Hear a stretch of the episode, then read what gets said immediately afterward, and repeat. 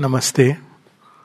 सबसे पहले मैं क्षमा प्रार्थी हूँ, मुझे लगा शायद जलेबी के कारण कि साढ़े नौ बजे से प्रोग्राम है। मेरा दोष नहीं है, जलेबियों का दोष है। और साढ़े नौ लिखा है उसमें कि नौ लिखा है। मतलब अच्छा कल का मैं आज समझ रहा था अच्छा। वेरी वेरी सॉरी कल हम लोग श्री अरविंद के कार्य और भारत राष्ट्र कैसे कैसे बना है, किस, किन किन स्ट्रगल से, युद्ध से गुजरा है, इसमें किस तरह से अवतारों ने अपनी लीला की है।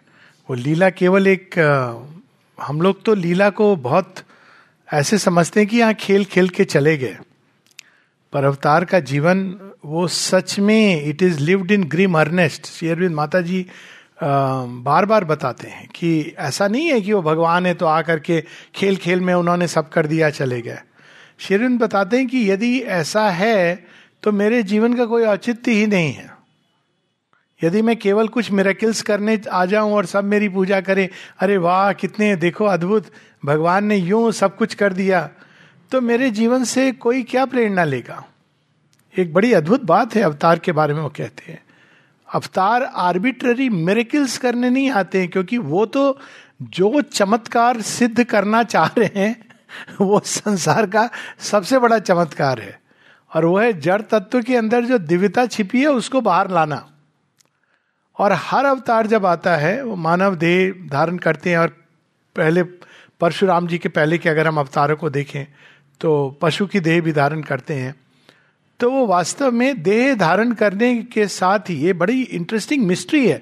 हम लोग कहते हैं death is a mystery birth is the first mystery मृत्यु तो बाद में आती है। जन्म, कौन जन्म लेता है? कैसे होता है जन्म? कैसे असीम सीमित हो जाता है? किसी भी आप अवधारणा से ले तो इट इज़ ए मिस्ट्री तो अवतार का जन्म तो और भी बड़ी मिस्ट्री है। वो जो अनंत है, वो जो असीम है, वो एक सीमित देह में बन जाता है। एक तरह से ये हम सब का एक अल्टीमेट ट्रूथ है। हम सब अपनी अल्टीमेट चेतना में असीम अनंत उसी वही एक ही है। लेकिन सीमित में कैसे बनता है और क्यों बनता है? कई बार लोग कहते हैं, कहा भगवान ने झंझट झमेले में डाल दिया? सब माया है। लेकिन ये भगवान की माया है। इसको आप नहीं नष्ट कर सकते मोह को नष्ट कर सकते हैं। This is the lord's maya Shri Krishna Gita में स्मरण कराते हैं। मेरी माया है ये। और शेयरविंद का एक बहुत पावरफुल ईशावास उपनिषद में वो कहते हैं it is the divine's lord's maya you cannot slay maya you can slay moh moh मतलब हम जिस तरह से जुड़े हैं इस संसार से, उसको हम बदल सकते हैं। मोह आसक्ति के द्वारा आया। वो हम, वो हमको ना केवल नष्ट करना है, उसको हटाना है। और गीता के अंत में भी यही कहते हैं अर्जुन, मेरा जो सम्मोह है, वो नष्ट हो गया। वही अर्जुन है, वही युद्ध भूमि है, वही श्री कृष्ण है, लेकिन मोह ग्रसित हो गया था वो। नष्टो मोह, मेरा मोह नष्ट हो गया। अब मैं उद्यत हूँ। जो आप कहोगे काना काना वाले तो वहीं रह गए थे गोकुल वृंदावन में। हे केशव हे माधव, जो आप कहोगे, मैं तैयार हूँ। करने के लिए।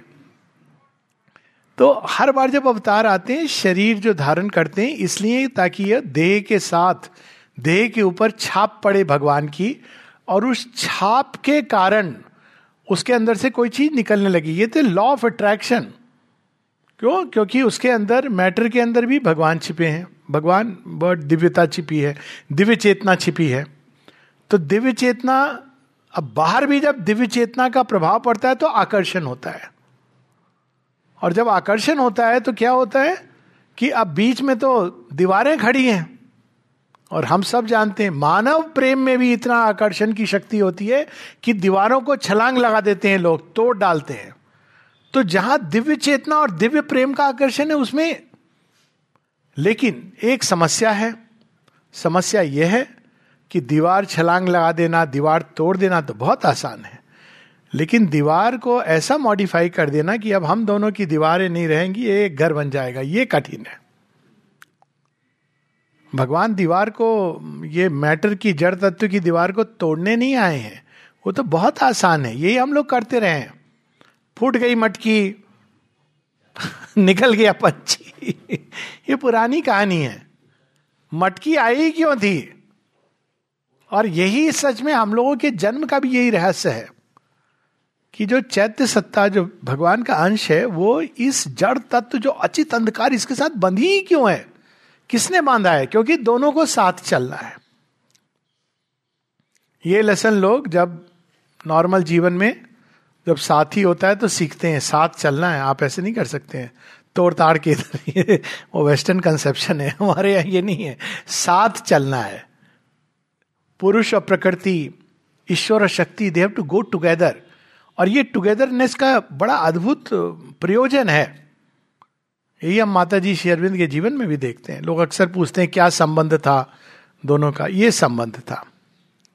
जो फेमिनाइन एस्पेक्ट है, भगवान का जो डायनामिक एस्पेक्ट है, इसका उचित शब्द नहीं है। जो शक्ति है, वो क्या करती है? ईश्वर से बीज रूप में, जो चीज़ें बीज रूप में उनको धारण करती है। और फिर उसको वो अनेकों अनेकों रूप देती है। दिस इज़ यही खेल होता है। इवन ह्यूमन लाइफ में यही खेल होता है। हर चीज़ सांकेतिक है। अब इसको हम लोग जीवन में देखें, रोज सुबह, सूरज तो वही होता है। बेचारा वो सुबह अधिक से अधिक वो पाँच छह रूप धर सकता है। एक सुबह उषा काल में, फिर प्रचंड मारतंड, फिर संध्या का सूरज। होगी यही होते ना। लेकिन अब देखिए, जो देवी रूपी पृथ्वी है, वो क्या करती है? रोज वही किरणें रिसीव करती हैं। पर देखिए, उन किरणों से वो क्या करती हैं जड़ तत्व को? जड़ तत्व के अंदर से इतने विविध प्रकार के रंग, रूप, फ्रेग्रेंस, सुगंध, अनगिनत, क्योंकि वो सूर्य के एक बीच के अंदर ये सब छिपा है। खेल वही है, सूर्य की रश्मियाँ और धरती, यही खेल चल रहा है। लेकिन सूर्य जानता है कि मेरे अंदर यह संभावना है, लेकिन पृथ्वी चाहिए इसको। और सूर्य अपनी ओर से क्या करता, पृथ्वी सारा करती है, परिक्रमा लगा रही है। परिक्रमा लगाती है तो क्या होता है, उसके अंदर ऋतु परिवर्तन आते हैं। कभी वो सूर्य से उधर मुड़ जाती है, कभी वापस मुड़ जाती है। सब कुछ पृथ्वी कर रही है। लेकिन पृथ्वी से पूछो कि तुम कर रही हो? तो पृथ्वी क्या कहेगी? बिना सूर्य के तो मेरा अस्तित्व भी नहीं, और बिना सूर्य की के मैं कुछ भी नहीं कर सकती हूँ। और सूर्य से पूछो कि पृथ्वी से क्या संबंध है? तो सूर्य कहेंगे, वैसे तो मेरे अंदर सब कुछ है, लेकिन बिना पृथ्वी के मैं कुछ भी अभिव्यक्त नहीं कर सकता हूँ। मेरा तेज इतना अधिक है कि कोई भी मैं रूप बनाता हूँ तो फट से मेरे अंदर डिजोल्व हो जाता है।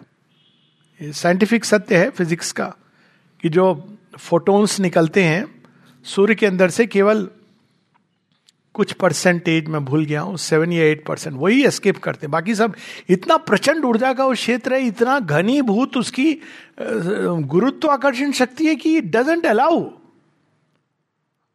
फॉर्म्स नहीं बन सकते। फॉर्म्स बनने के लिए नाम रूप जिसके अंदर एको हम बहुश्याम, बहुत दूर जाना पड़ता है ताकि अब कुछ स्टेबल फॉर्म बन सके।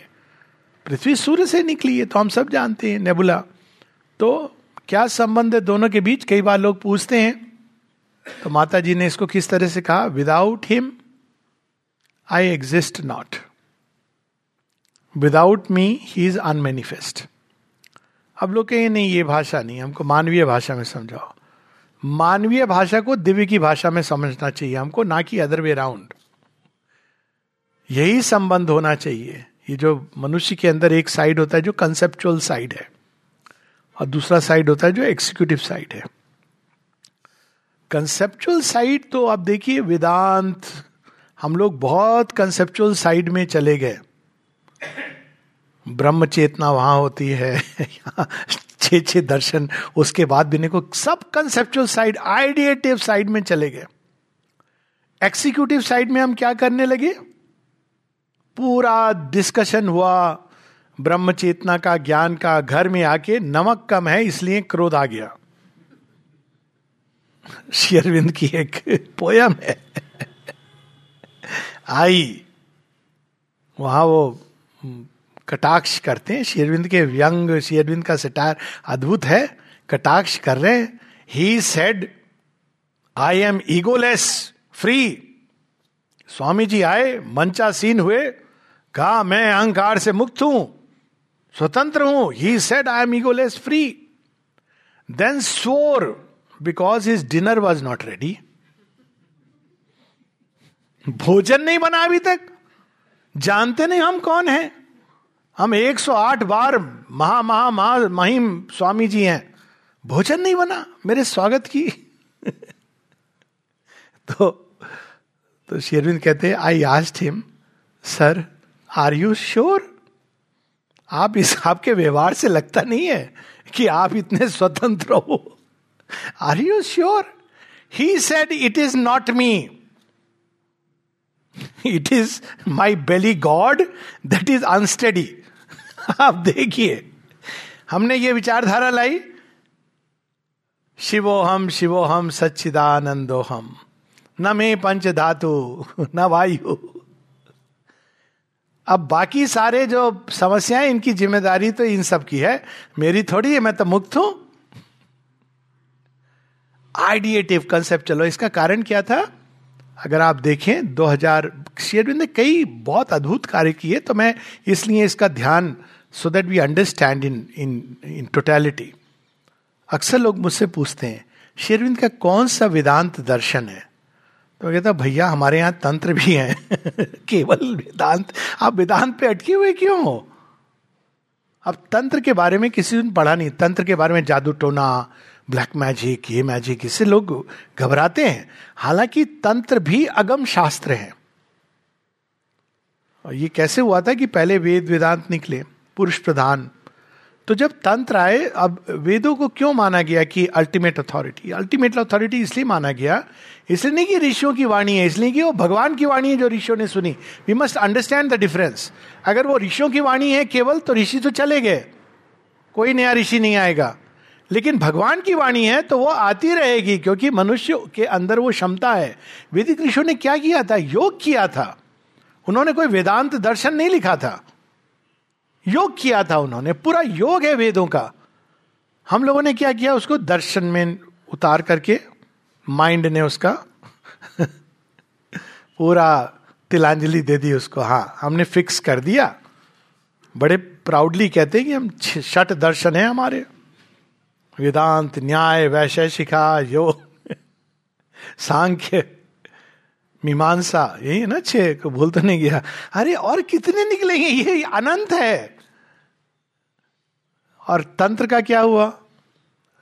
Very few people know in India about tantra हालाँकि, हमारे दैनिक जीवन में तंत्र है। जब कहा जाता है हमारे विचारों का प्रभाव दूसरों पर पड़ता है, यह तंत्र है। जब हम पूजा करते हैं, उपासना करते हैं, आराधना करते हैं, यह तंत्र है। यह पूजा आप विधि काल में नहीं देखोगे यह तंत्रों के साथ जुड़ी है। दुर्गा पूजा मनाते हैं, सरस्वती पूजा मनाते हैं, काली पूजा मनाते हैं विष्णु भगवान के मंदिर में जाकर के उनकी पूजा करते हैं, शिव जी का अभिषेक करते हैं। ये सब तंत्र है। वहाँ से निकले। ये तीन प्रकार के तंत्र हैं। शाक्त है, शैव है, वैष्णव है, ये तीन प्रकार के तंत्र। उसमें तीन प्रकार की पूजाएँ बताई गई। जो पशु भाव में पूजा होती है और उसमें आप केवल बाह्य पूजा होती है। क्या आदमी दूसरा वीर भाव, मनुष्य के लिए वीर भाव की पूजा, यानी वो अपने अंदर युद्ध करता है। और तीसरा देव भाव, जहाँ वो उन गुणों को धारण करता है अपने अंदर। अल्टीमेट पूजा का अर्थ क्या है? केवल ये नहीं कि हमने फूल चढ़ा दिए, उसके बाद अब मुड़ के कहा अब हो गया, हमारा काम खत्म। हम तो एकदम पशु की तरह जीवन दिएँगे नहीं। ये तीन लेवल से पूजा की सब तंत्र शास्त्रों में। तो बहुत बड़ा एक समय था जब लोग कहते थे, नहीं, ये कहाँ से आ गया? ये एक नई धारा कहाँ से प्रकट हो गई? बाद में लोगों ने स्वीकार किया कि यह भी अगम, अपौरुषे। अपौरुषे मतलब ये कोई मेंटल एफर्ट के द्वारा प्रकट नहीं हुआ है। तो ये देखिए कितनी सुंदर बात थी। वेदों को क्यों वो दर्जा दिया गया? वो मेंटल एफर्ट से नहीं निकले थे कि हम सोचते हैं फिलॉसफी करते हैं, संसार देखने में ऐसा लग रहा है तो इसके पीछे ये होगा। नहीं, वो अपौरुषे, क्योंकि उसमें आपने कोई एफर्ट नहीं किया। एक श्रुति, स्मृति, ये जो सारी अंतर्भाष इन सबके द्वारा आपने उस सत्य को रिसीव किया। और उसको रिसीव करने के लिए यो, उन्होंने योग किया वैदिक ऋषियों ने शुद्धि की अपने अंदर यज्ञ के द्वारा शुद्ध किया अपनी चेतना को तब वो उसको ग्रहण कर पाए। और फिर उन्होंने उसको सुंदर वाणी के माध्यम से मंत्र विद्ध वाणी के माध्यम से क्योंकि प्रकट भी सुंदर होना चाहिए उन्होंने उसको प्रकट किया।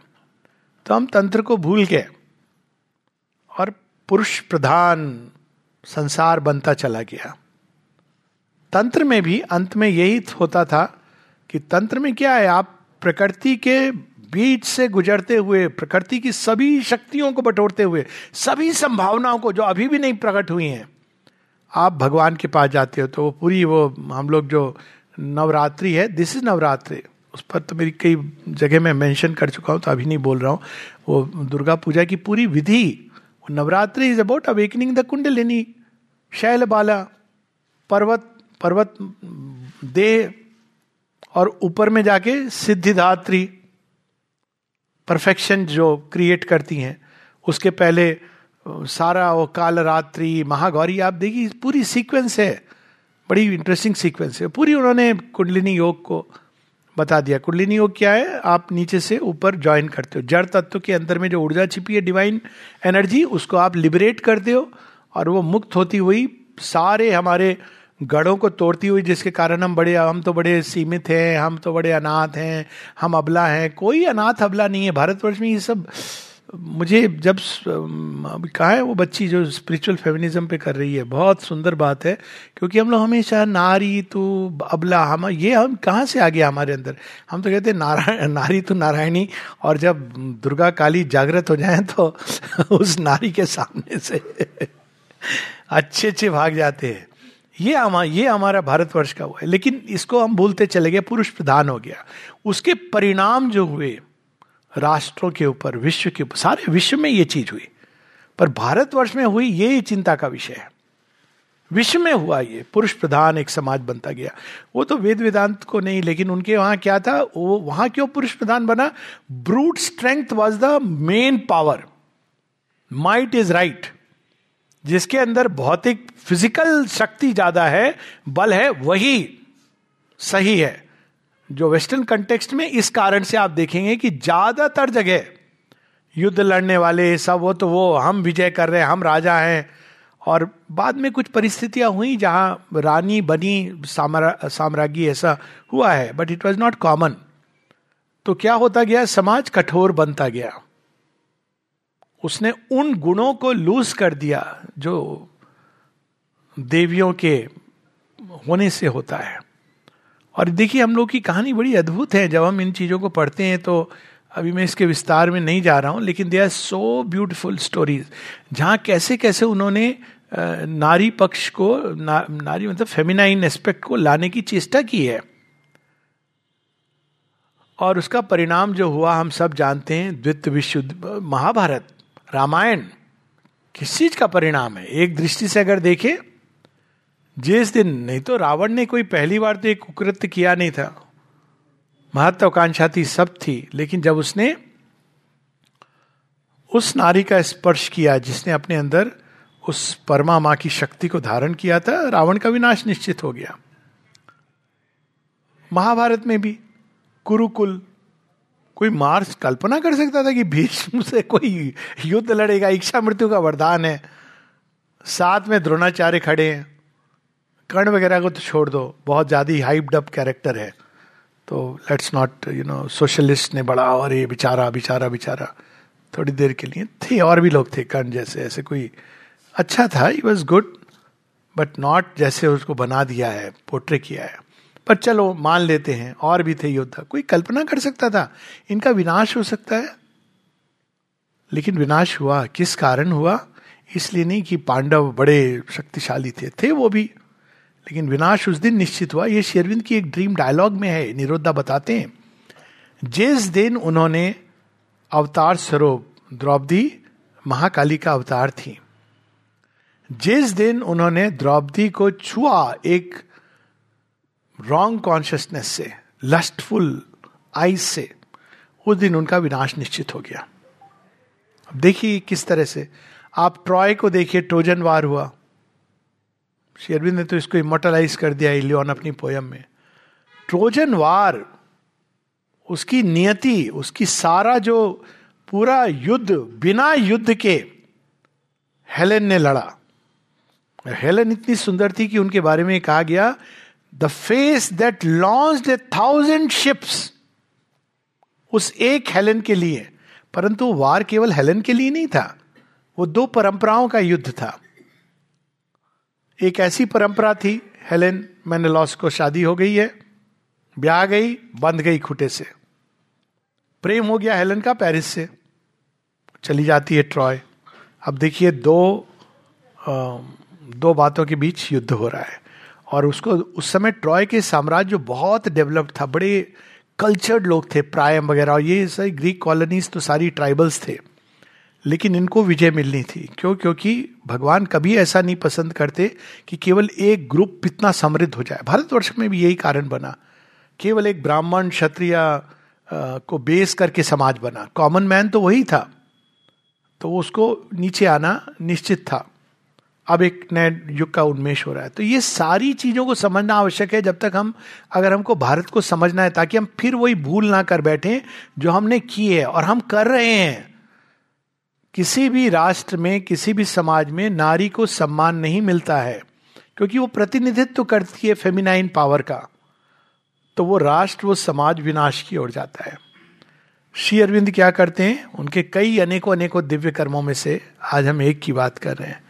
वो फिर से फेमिनाइन को सामने रखते हैं। फिर से नहीं, पहली बार। पहली बार। रामायण, महाभारत सब में, सबको पता है, माता सीता और कोई नहीं है। भूमिजा है, लेकिन है वो महालक्ष्मी। सबको पता है, राधा रानी श्री कृष्ण की इटर्नल कंपेनियन है, लेकिन उनका बस दो चार चैप्टर करके डाउट करते लोग थी कि नहीं थी। लेकिन जब श्री कृष्ण युद्ध से थक जाते हैं, जब श्री कृष्ण तो कहा जाते हैं? राधा रानी की गोद में जाके सो जाते हैं।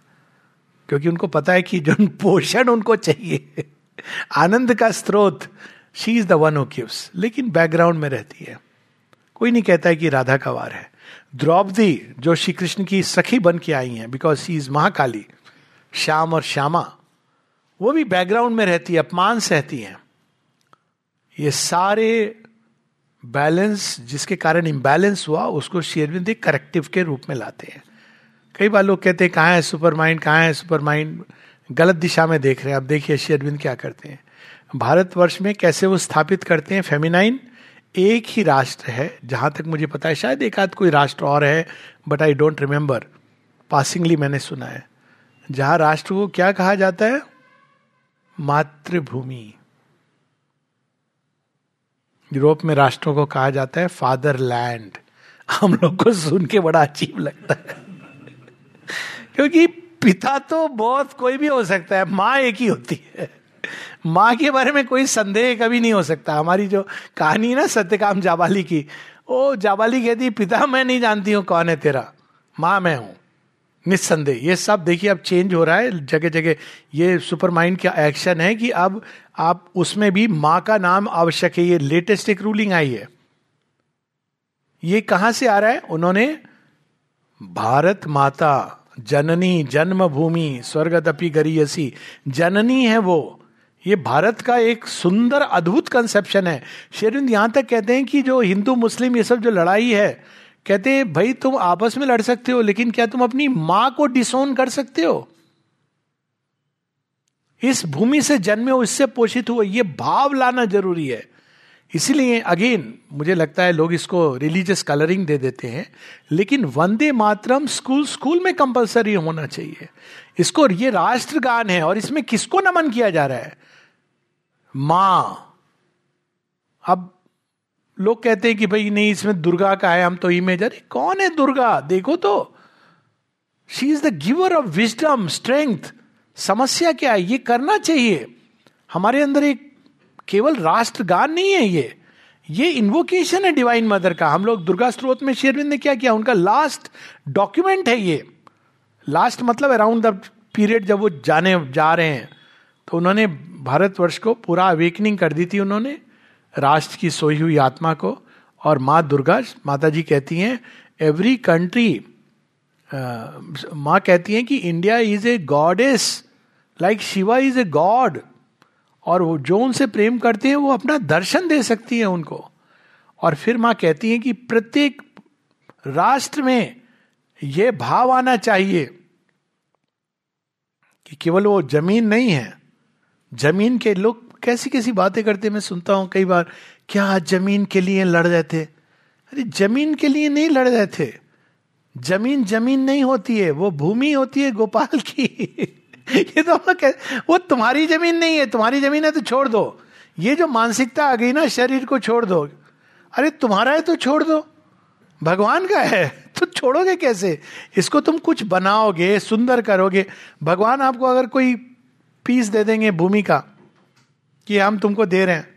तो आप बोलोगे, नहीं, मैं तो अब संन्यास ले रहा हूँ। तब तो आप पूरे जीवन अंतिम सांस तक उसकी देखभाल करोगे, हल चलाओगे, सब खुद करोगे, क्योंकि भगवान ने ये भूमि दी है। शरीर भी ऐसी भूमि है, यही तो श्री कृष्ण कहते हैं, क्षेत्र क्षेत्रज्ञ। एक भूमि है, आर्य क्या करता था? उसको जोतता था। और जोत के उसके अंदर से वो उगाता था। उसके अंदर जो संभावनाएँ हैं, और जब वो उगती थी चीज़ें तो वो आसपास होते ना पशु पक्षी खाने के लिए। उनको दूर करता था, बचाना, इसलिए वो योद्धा भी था। वो फार्मर भी था, योद्धा भी था। किसान भी था, जय जवान, जय किसान का ओरिजिनल मीनिंग। हम सब हैं। योद्धा भी हैं और हम किसान भी हैं। इस सेंस में कि हम अपने ही देह रूपी भूमि को मथते हैं, जोतते हैं। कैसे हम जोतते हैं उसको? प्राण, शरीर, राइट जो मन, इन सब के द्वारा हम इस भूमि को जोतते हैं, उनको राइट चीज़ें लाके उस पर हल जैसे चलता है, वैसे मैटर के ऊपर, ब्रेन के ऊपर। लिटरली ये हल चलाया हुआ लगता है, ब्रेन, ह्यूमन ब्रेन अगर आप देखोगे तो लगता है हल चलाए किसी ने। ग्रूव्स ग्रूव्स बनाते हैं, कर्मों के द्वारा उसको हम जोतते हैं। और जब उस पर सही ग्रूव्स बन जाते हैं, तब उसके अंदर से निकलती हैं संभावनाएँ। जब निकलती हैं तो उनको रक्षा करना होता है। इसलिए हम ऐसे लोगों की संगति दुस्संग से दूर रहो, क्योंकि वो तो जानवर है, वो खाएगा। और अच्छे जनों की संगति ढूंढो। एक ग्रुप ग्रुप लाइफ का ये अर्थ होता है कि ताकि हम इन चीज़ों की रक्षा करें। हाँ जब आदमी सक्षम हो गया, जब वट वृक्ष निकल गया तो कोई वो तो आश्रय देते था हर चीज़ को। तो ये इसका ओरिजिनल सेंस तो शेयरविंद भारत में द फेमिना इन पावर देवी, उनको स्थापित करते हैं। मुझे लगता है कि हम ये बहुत सुंदर चित्र है। थैंक यू क्योंकि मैंने अवनिंद्र नाथ टैगोर का भी चित्र देखा है और मुझे बड़ा दुख पीड़ा होती थी उसको देख के। I am being very frank मैंने कहा, ये क्या आपने दिखा दिया? रो रही हैं, दुखी, उदास फॉर ऑल इज़ ग्रेटनेस उन्होंने जो अनुभव किया उस समय। लेकिन वो तो सब जानते थे। आपको ऐसा चित्र दिखाना चाहिए था भारत माता का कि जिसमें हमको वो लगे, सुजलाम, सुफलाम, मलियज, शीतलाम। ही कुंड शो इट आपने देखी होगी वो पिक्चर देख के लगता है, ना I don't want to see this परंतु और मैं बहुत बार सोच रहा था कि कैसी होनी चाहिए। आप लोग फिर ज़्यादा तो दुर्गा जी बना देते हैं। लेकिन वी मस्ट अंडरस्टैंड कि देर इज़ ए डिफरेंस और इसको देखने के बाद मैंने कहा, आज मेरी बहुत समय की इच्छा पूरी हो गई। इसको डाल दीजिएगा आप और रतलाम के ग्रुप में दिस इज़ समथिंग वंडरफुल ये है भारत माता का चित्रण। जहाँ वो दे रही हैं, क्या कुछ अंदर से निकल रहा पूरा आर्य भाव इसके अंदर है। पोषण भी कर रही हैं, सब कुछ कर रही हैं। तो ये जो हमारे, उन्होंने भारत राष्ट्र को केवल एक मिट्टी का टुकड़ा नहीं एज ए गॉडेस प्रस्तुत किया एक देवी के रूप में। तो ये बहुत इसका हम लोग परिणाम जान नहीं पा रहे हैं, लेकिन भारत एक ऐसा राष्ट्र है और कई चीज़ें जिस पर हम लोगों को गर्व आधुनिक कंटेक्स्ट में होना चाहिए। जहाँ पे आप देखेंगे कि कितनी महिला प्राइम मिनिस्टर बनी है प्रेसिडेंट बनी है, और हम लोगों को लोग कह रहे हैं, आप अनसिविलाइज हो। अरे तुम्हारे तुम्हारे यहाँ तो बनने नहीं देते हो। हमारे यहाँ बनी और हम, हमने स्वीकार भी किया है। इवन अपोजिशन ने, जहाँ अच्छी प्राइम मिनिस्टर बनी है we all have said wonderful और जब हम एक अच्छी प्राइम मिनिस्टर की तुलना करते थे, अब मैं नाम नहीं ले रहा हूँ, क्योंकि अब बाद में जो कुछ हुआ, वो उनके नाम से ना जाने क्या क्या नहीं हुआ। लेकिन हम क्या कहते थे? दुर्गा। एक स्पॉन्टेनियस भाव था।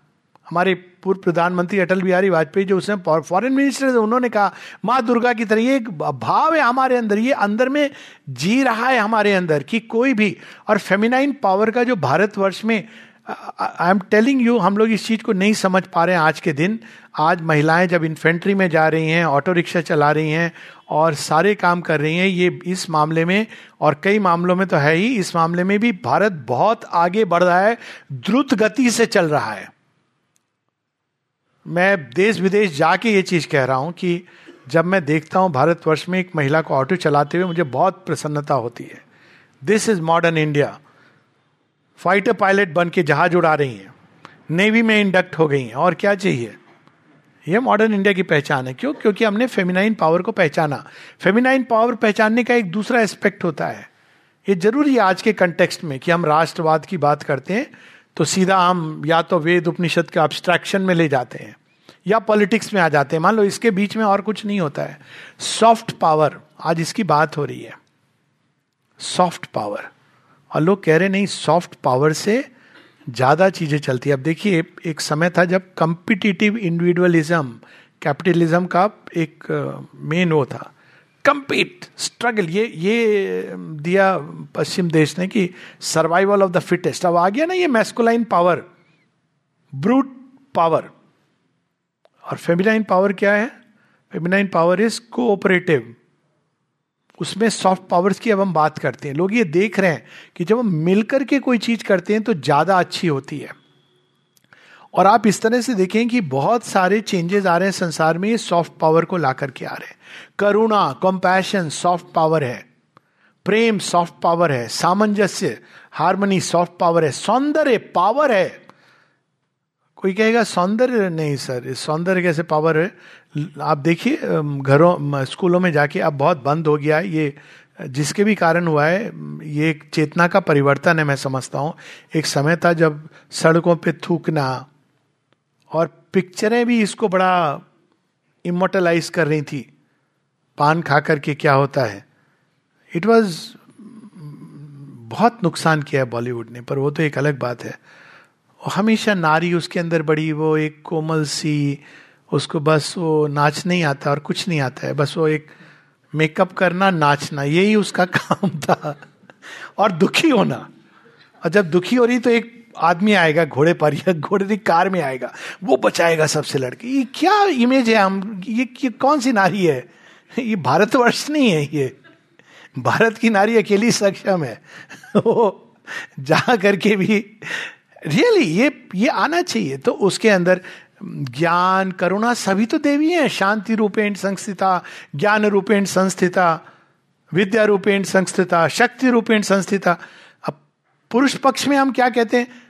शिव हम शिव, हम मुक्ति दे दो हमको। यही तो देते हैं, हम करते हैं। नहीं, ये मैं कोई गलत चीज़ एक्चुअल फैक्ट्स बता रहा हूँ कि आप देखिए जितनी भी शक्ति हैं उस साथ में जो नारी की द सॉफ्ट पावर शेयरविंद ने जो चतुस्व रूप धारिणी तो महेश्वरी कौन है? ज्ञान और करुणा की देवी हैं। और उनकी पूजा ऐसे होनी चाहिए। जब हम अपने हृदय के अंदर ज्ञान जगाते हैं और करुणा का भाव जगाते हैं तो हम महेश्वरी की पूजा कर रहे हैं।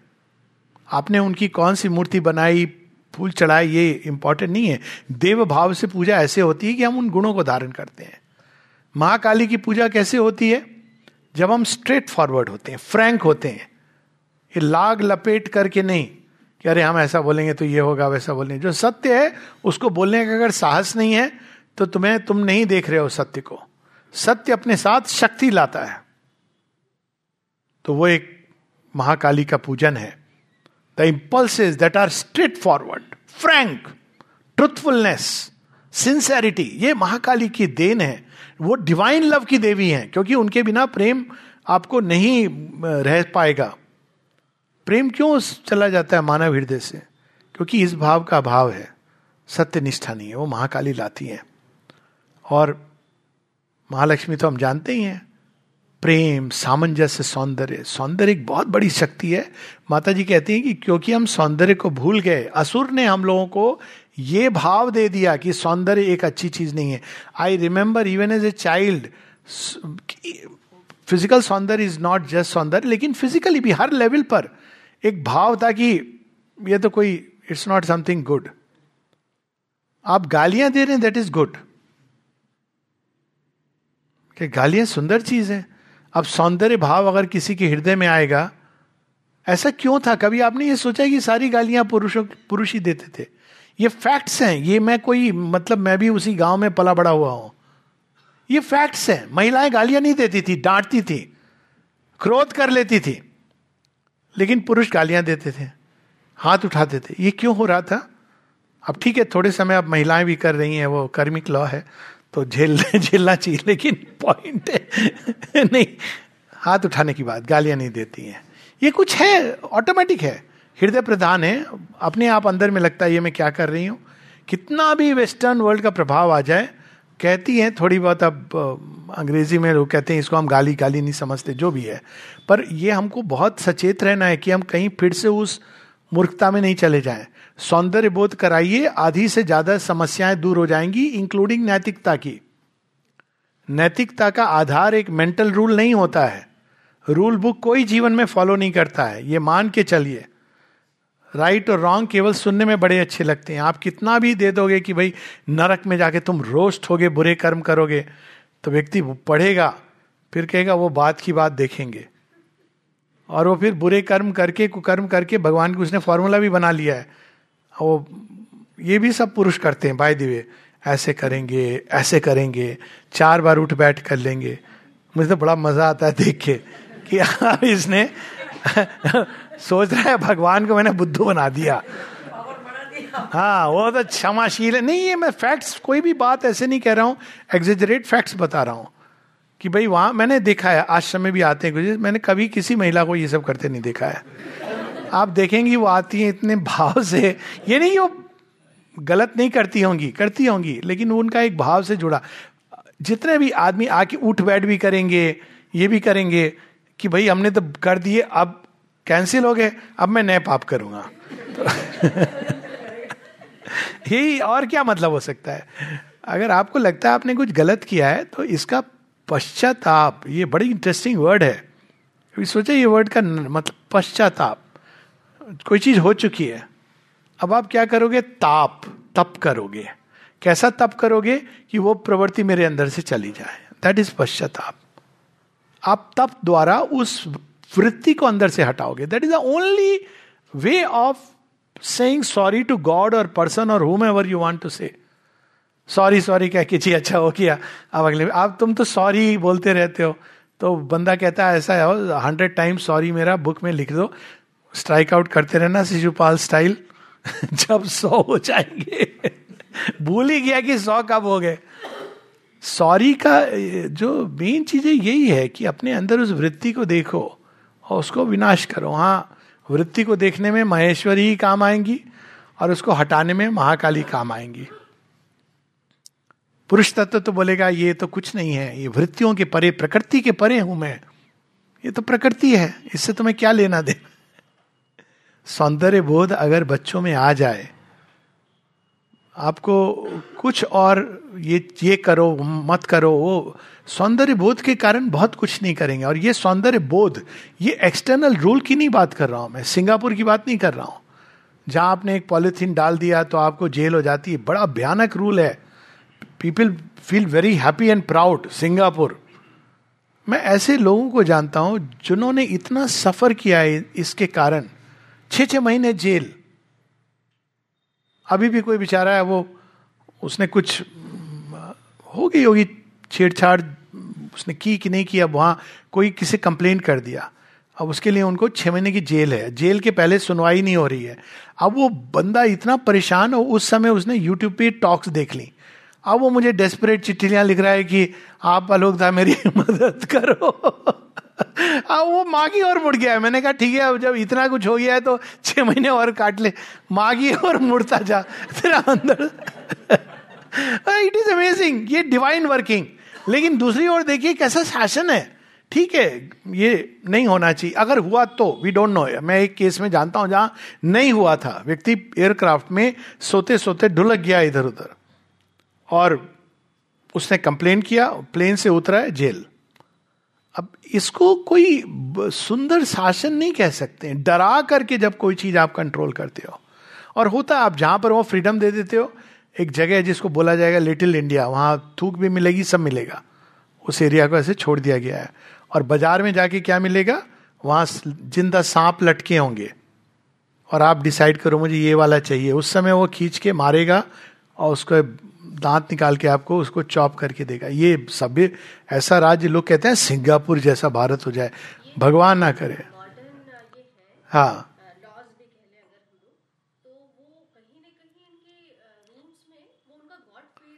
वही है गॉड फियरिंग रिलीजन है। हर चीज़ को डर के साथ हर चीज़ डर के साथ। और डर के और या तो गॉड फियरिंग या केवल फियर चीन में देखिए क्या हो रहा है तो भारतवर्ष रूपांतरण में विश्वास करता है, संस्कार दो अंदर लंबी प्रोसेस है। और इस प्रोसेस में सौंदर्य बोध बहुत ज़रूरी है। घर साफ़ रहे, सुंदर रहे, बाहर साफ़ रहे अंदर साफ़ रहे तो अपने आप बहुत सी चीज़ें नहीं करोगे आप, क्योंकि आपको खुद ही लगे अंदर में, ये ये उचित नहीं है।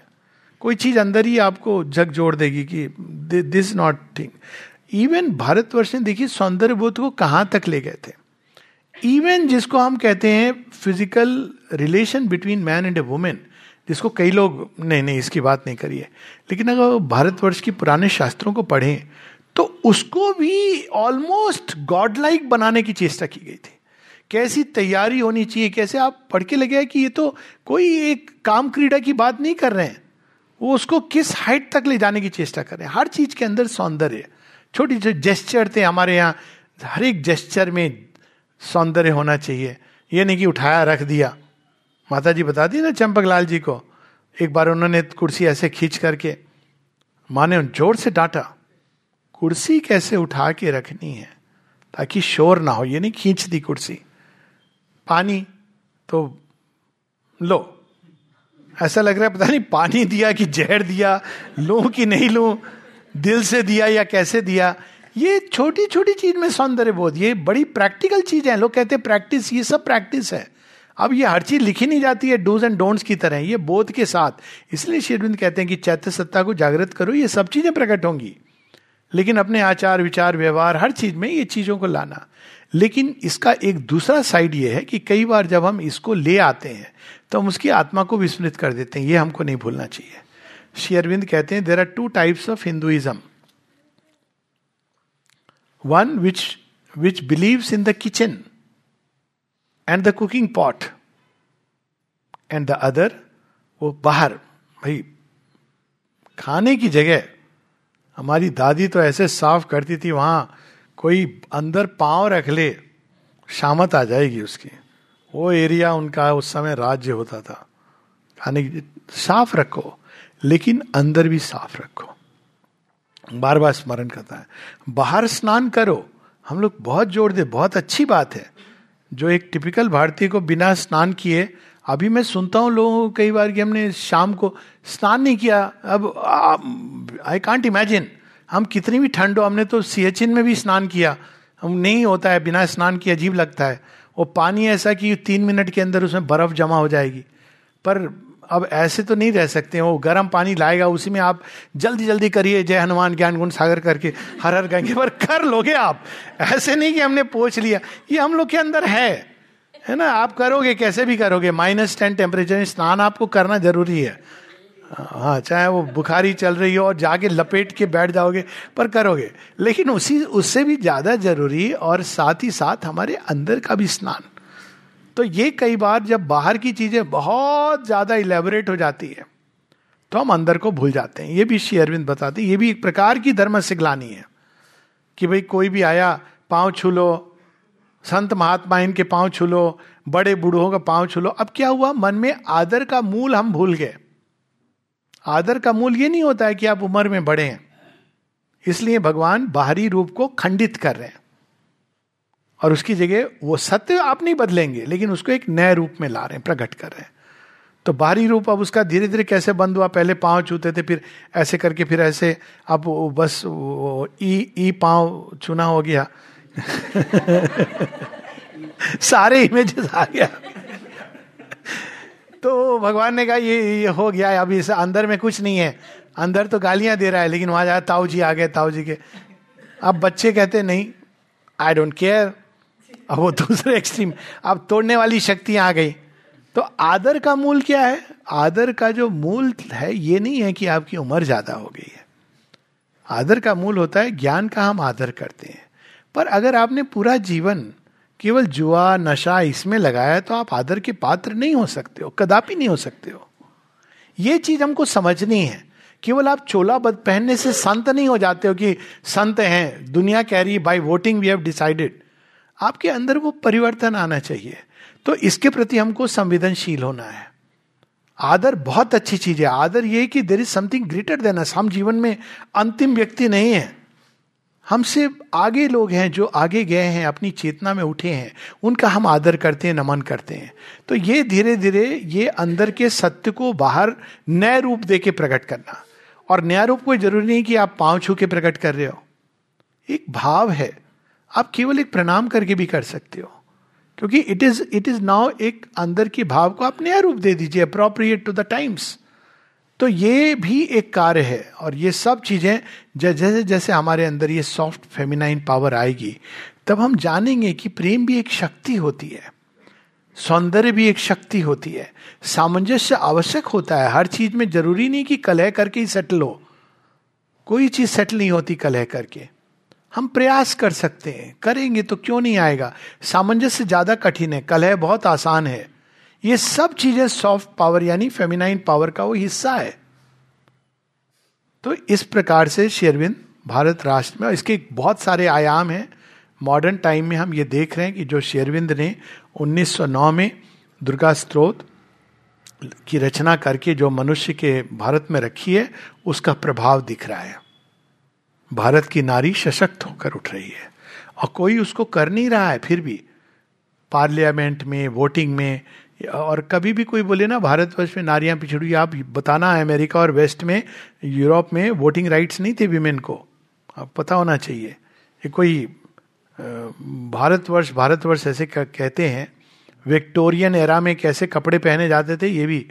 सो इट इज़ नॉट कि भारतवर्ष में था, सब जगह था। और उसका एक कारण यह था कि हम मायावादी हो गए। पुरुष तत्व में लीन होना, ये तो प्रकृति है। इसका इतना हद तक चला गया था कि स्त्री क्या है?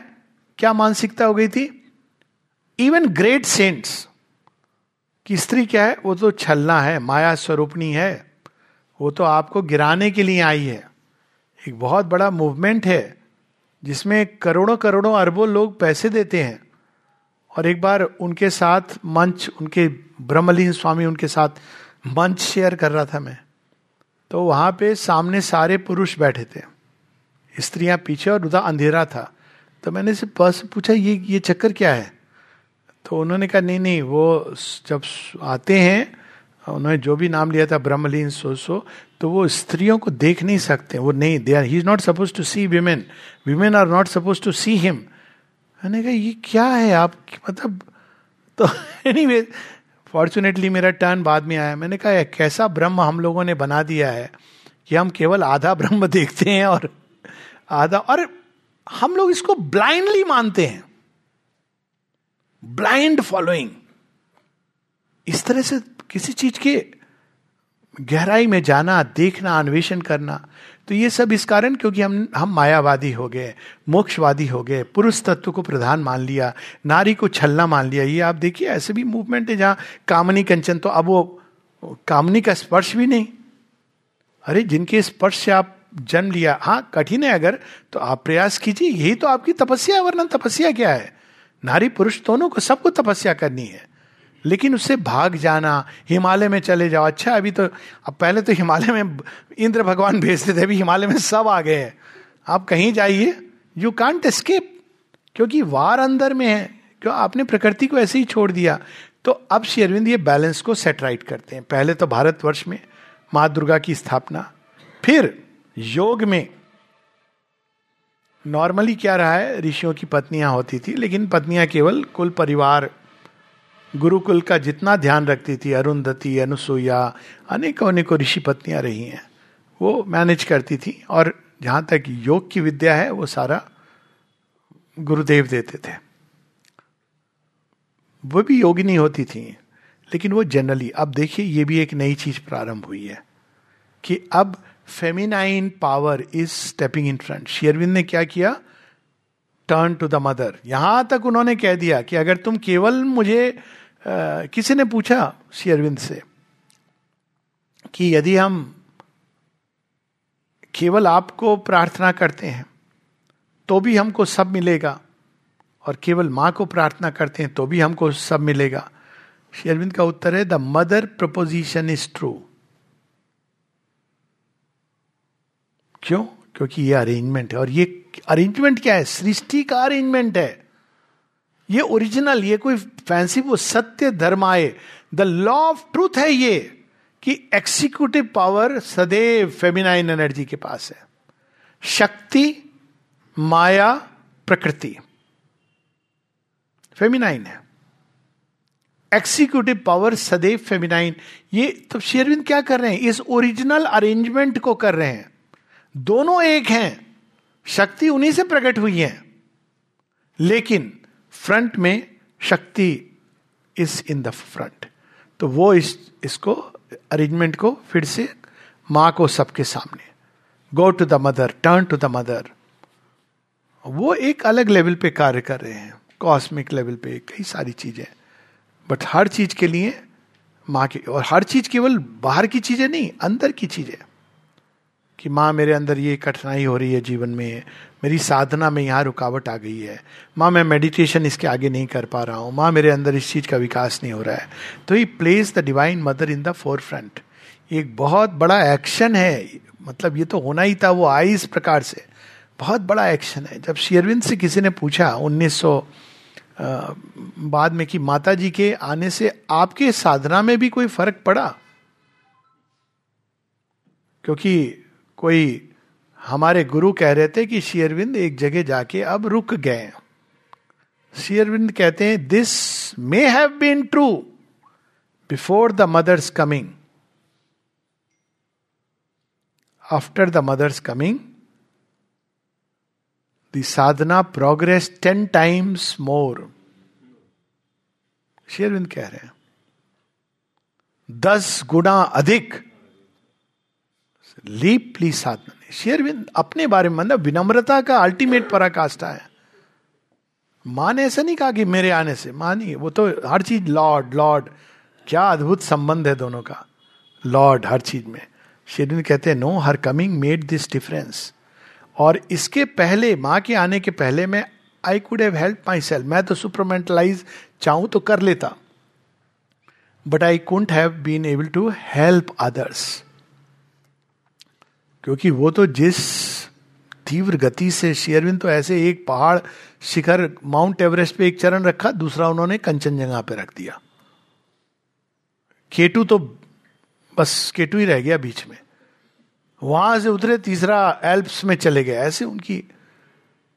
लेकिन ये सारे जो समिट से इनको मीडिएट करने वाली कौन सी शक्ति है? डिवाइन मदर वो छोटी छोटी छोटी सीढ़ियाँ जिससे हम चढ़ के वही रियलाइजेशन है। शेयरविंद कहते हैं शेयर दम same realisation is mind super mind आप उनकी प्रेयर्स पढ़िए। 1912 में उन्होंने जो दिखा है, एकदम स्पष्ट है कि उनका क्या एजेंडा है एज एन अवतार तो वो उन्होंने डिवाइन मदर एज द शक्ति तो हम सब, उन्होंने, शेरविंद ने अनेकों समन्वय किए। उसमें एक समन्वय उन्होंने वेदांत और तंत्र का भी किया। ये दोनों अलग धाराएँ हो गई थी। और अलग धाराएँ होने के कारण एक और तंत्र तो डिसरिप्यूट में हो गया था। तांत्रिक से लोग समझते थे, वो अघोरी, कोई वहाँ जाके शमशान में जाने क्या कर रहा है, सांप नचा रहा है, ये सब कर रहा है। वो हो गया था। और कई लोग तो टोटल डिसरिप और वेदांत शक्ति विहीन होकर केवल मोक्षगामी हो गया था। शेरविंद जब कॉजेज बताते हैं, भारत क्यों गिरा? तो उसका कारण एक प्रमुख कारण ये बताते हैं कि बोलते हैं, ज्ञान की हमारे यहाँ कमी नहीं है। कुछ ज़्यादा ही है। भक्ति की भी कमी नहीं है। वो भी काफ़ी है। लेकिन कमी किसकी है? शक्ति की। भक्ति करने बहुत। ज्ञान तो घर घर पंडित। दस बारह श्लोक तो ऐसे ही पढ़े होंगे उसने। वो कोई भी हमारे घर का कोई साधारण भी चिंटू मिंटू चला जाए यूरोप में तो उसको लोग पंडित कह के माने। दस एक श्लोक बोल लेगा वो। थोड़ा बहुत सुना इधर उधर। हम लोग बचपन से ये तो मतलब ले लेते हैं ना अपने अंदर। लोग बड़े इंप्रेस हो जाते हैं। आप एक मंत्र बोल दिया, एक वो बस। नथिंग वर्क्स लाइक सक्सेस वहाँ जाके उन्होंने शुरू कर दिया, एक ग्रुप बना लिया। आई नो पीपल एक थे अपने, जो आश्रम से निकले थे, श्री चिन्मय। पता होगी कहानी। स्टूडेंट थे। और वो जब गए अमेरिका में, आज भी उनकी माँ शिवरबिंदु से दस गुना अधिक फॉलोइंग और वो क्या सिखाते थे? वो मतलब वेट लिफ्टिंग करना, उससे कैसे आप एक उंगली से भार कैसे उठा सकते हो? और कई सारी उनकी मज़ेदार कहानियाँ वो, लेकिन विनम्रता की वो ये न्यू कि भाई माँ शेरविंद से जो मिला है मुझे, वो भी उनसे डायरेक्टली नहीं मतलब उनसे तो है ही है, नलिनी दा के बड़े भक्त थे। तो उनको मानते थे। अभी भी उनके बड़े सेंटर्स हैं अमेरिका में, उनके कहीं ज़्यादा सेंटर्स हैं। यूनाइटेड नेशंस का चीफ क्योंकि अब लोगों की जितनी समझ, उतना ही। माँ शेरविंद तो अति विराट लगते हैं, अति उन्होंने जो काम लिया है, उसकी लोग कल्पना भी नहीं करते हैं। तो माता जी को सामने रख के उन्होंने एक नए क्रांति, एक नया परिवर्तन प्रारंभ किया। ये फेमिनाइन केवल नारी मुक्ति नहीं है, हमारे अंदर भी जो फेमिनाइन तत्व है, उसकी मुक्ति है। फेमिनाइन तत्व जब तक मुक्त नहीं होगा, हमारे अंदर जो सॉफ्ट पावर जो ऊर्जाएँ हैं, जो बंद हैं, कैद हैं, नरकासुर की तरह जो हमने उनको कैद किया हुआ है, उनको भी तो लिबरेट होना है। तो ये सारी चीज़ श्री अरविंद करते हैं और ये बहुत इसके परिणाम अभी और होने हैं। एक छोटी सी कहानी इस इस संदर्भ में then I come to the third point कि एक जया देवी थी। वहाँ से आई कलकत्ते से। 1928 की बात है, सत्ताईस अट्ठाईस की। और उनको लोग मान्यता थी कि वो माँ यशोदा का रीबर्थ था। मतलब वो श्री अरविंद आए तो वो रूप रामेश्वरम जा रही थी। रास्ते में किसी ने कहा, पांडिचेरी भी वाओ गई तो अब आगे जाने का मन ना करे उनका। अच्छी फैमिली से थी तो थोड़ा उनको स्वीकृति मिल गई, पैसा कौड़ी मिल गया जाने के लिए। फिर शेरविंद के लिए कुकिंग भी करती थी। उनकी बहुत सारी कहानियाँ हैं कि माँ शेरविंद को बैठा के वो दुर्गा पूजन तो शेरविंद ने उनसे हँसते हुए पूछा कि तो क्या हुआ तुम्हारा रामेश्वरम जाने का प्लान कहती अब जब मैंने साक्षात जीवंत रामेश्वर को देख लिया तो मुझे अब कहीं जाने की आवश्यकता नहीं है। I have seen the living Rameshwar. फिर एक दिन वो कहती हैं, कई लोग उस समय शेरविंद को बाबू, बाबूजी ऐसे भी कहते थे। बाबूजी, एक चीज़ मुझे आपसे मांगनी है। कहो, अगले जन्म में मुझे बिटिया ना बनाइयो ऐसे नहीं कहा उन्होंने। अगले जन्म मुझे नारी मत बनाना। क्यों? हंस रहे श्री अरविंद। पूछा नहीं क्यों, पर कहती देखिए, मुझे यहाँ आने के लिए कितनी मुश्किल हुई। किससे किससे मुझे पैसे मांगने पड़े, स्वीकृति लेनी पड़ी। और फाइनली मैं आ गई हूँ। अब दोबारा अगर मैं चली गई तो दोबारा आ पाऊँगी कि नहीं? हस्बैंड का तो कोई, वो तो कहीं चल देंगे, पता भी नहीं आपको। अगले दिन पता चला वो कहीं टूर पे निकल गया, पता नहीं टूर पे भी निकले कि नहीं, क्योंकि कोई पूछने वाला नहीं है। है ना?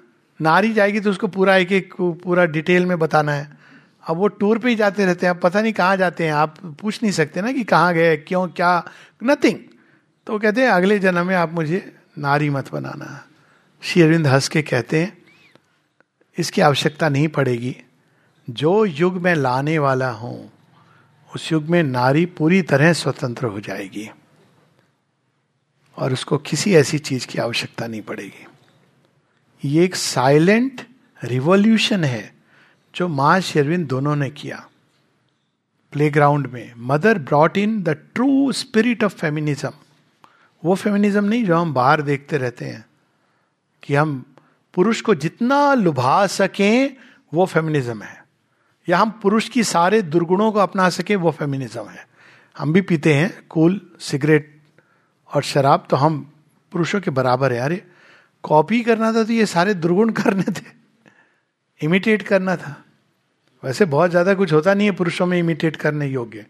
पर कुछ एक थोड़ा विचारशील, एक एक आइडिएटिव मेंटालिटी पुरुषों को दी गई है। तो ये भी प्रारंभ वहाँ से, इसकी धारा स्पिरिचुअल फेमिनिज्म की 1927-28 उसके पहले माता जी आती हैं। 26 में जब शेयरविंद माता जी को फ्रंट में रख देते हैं तो इसका एक अर्थ ये कि now the time has come जब वो फेमिनाइन एनर्जी लीड करेगी संसार को। समथिंग वेरी अमेजिंग अब हर चीज़ शेयरविंद ऐसे नहीं कहेंगे मैंने ऐसा किया है। और उसके परिणाम आप देखिए, आधुनिक जगत में दिख रहे हैं। आप सब लोग आज यहाँ हो। ये सब इसका परिणाम है। ये सब उनका किया हुआ है। तो ये दूसरा फिमिन एनर्जी और आगे उन्होंने एक और काम किया जिसमें वो दोनों का समन्वय और फेमिन एनर्जी आपने पढ़े होंगे जितने भी हीरोज फ़िल्मों में तो ऑलमोस्ट ऑलवेज हीरो हीरो एक आदमी होता था जो सब और जो हीरोइन होती थी वो बस वही नाच गाना, प्रॉब्लम प्रॉब्लम उसके कारण होती थी। बचाने जाता था हीरो। यही पढ़ा है ना आप सबने? अभी दो चार एक बात पिक्चरें शायद आई, बहुत अनफॉर्चुनेटली डायरेक्शन अच्छा नहीं रहा होगा, क्योंकि अभी आदत नहीं है लोगों को बट ऑलवेज कभी कोई आपने फ़िल्म देखी है जिसमें हीरो पकड़ा गया और हीरोइन ने जाके उसको बचाया हो? पुरुष कैसे ऐसे हो सकता है? ही इज़ इनफॉलेबल परफेक्ट तो अब शेयरविंद क्या करते हैं? हमारी कहानियों के माध्यम से उस कथानक को उठाते हैं, जो विलुप्त हो गई। करते हम लोग हमेशा हैं, हर साल पूजा करते हैं। वट सावित्री सावित्री व्रत होता है, बस वहीं तक होता है। वो भी किस लिए? हस्बैंड के लिए। हर चीज़ में हस्बैंड के लिए बचा।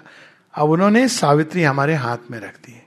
अब वो सावित्री जब पढ़ो तो अद्भुत रेवलेशन होता है।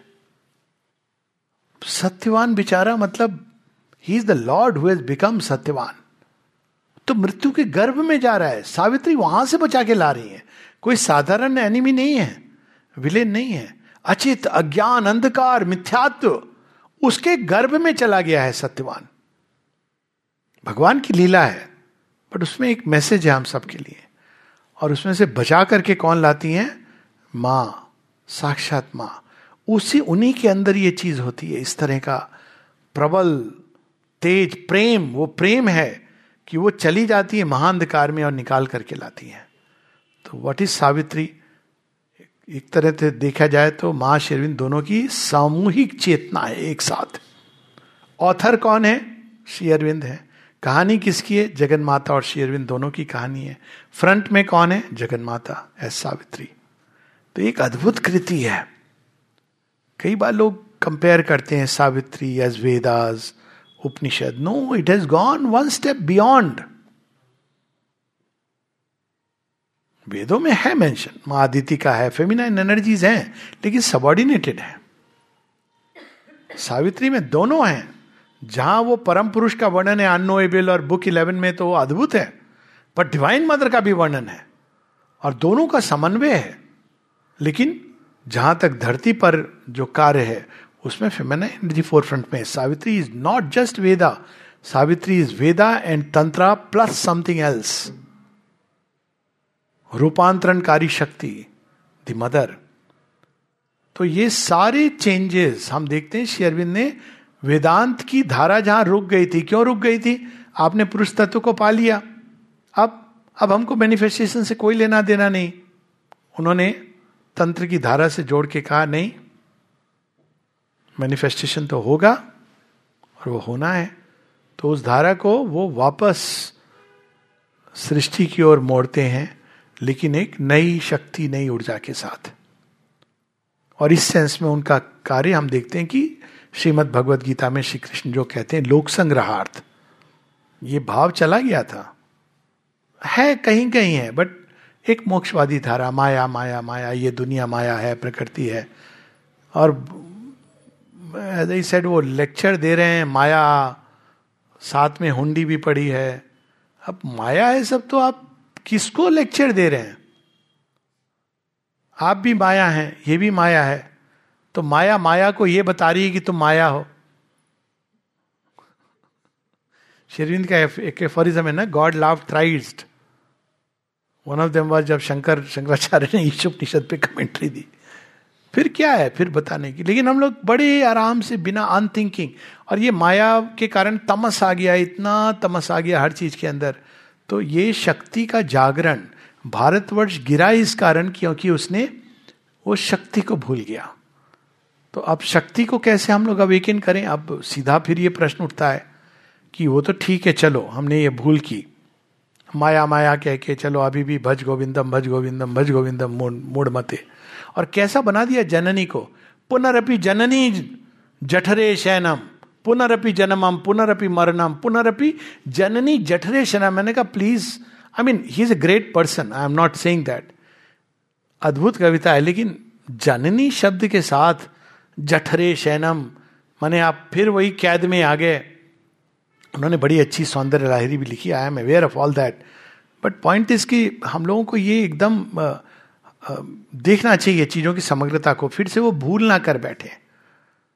तो अब शक्ति को हम कैसे लाएँगे? समस्या क्या रह गई हमारी? ज्ञान तो है, पुस्तकों में हर चीज़ के उत्तर हैं।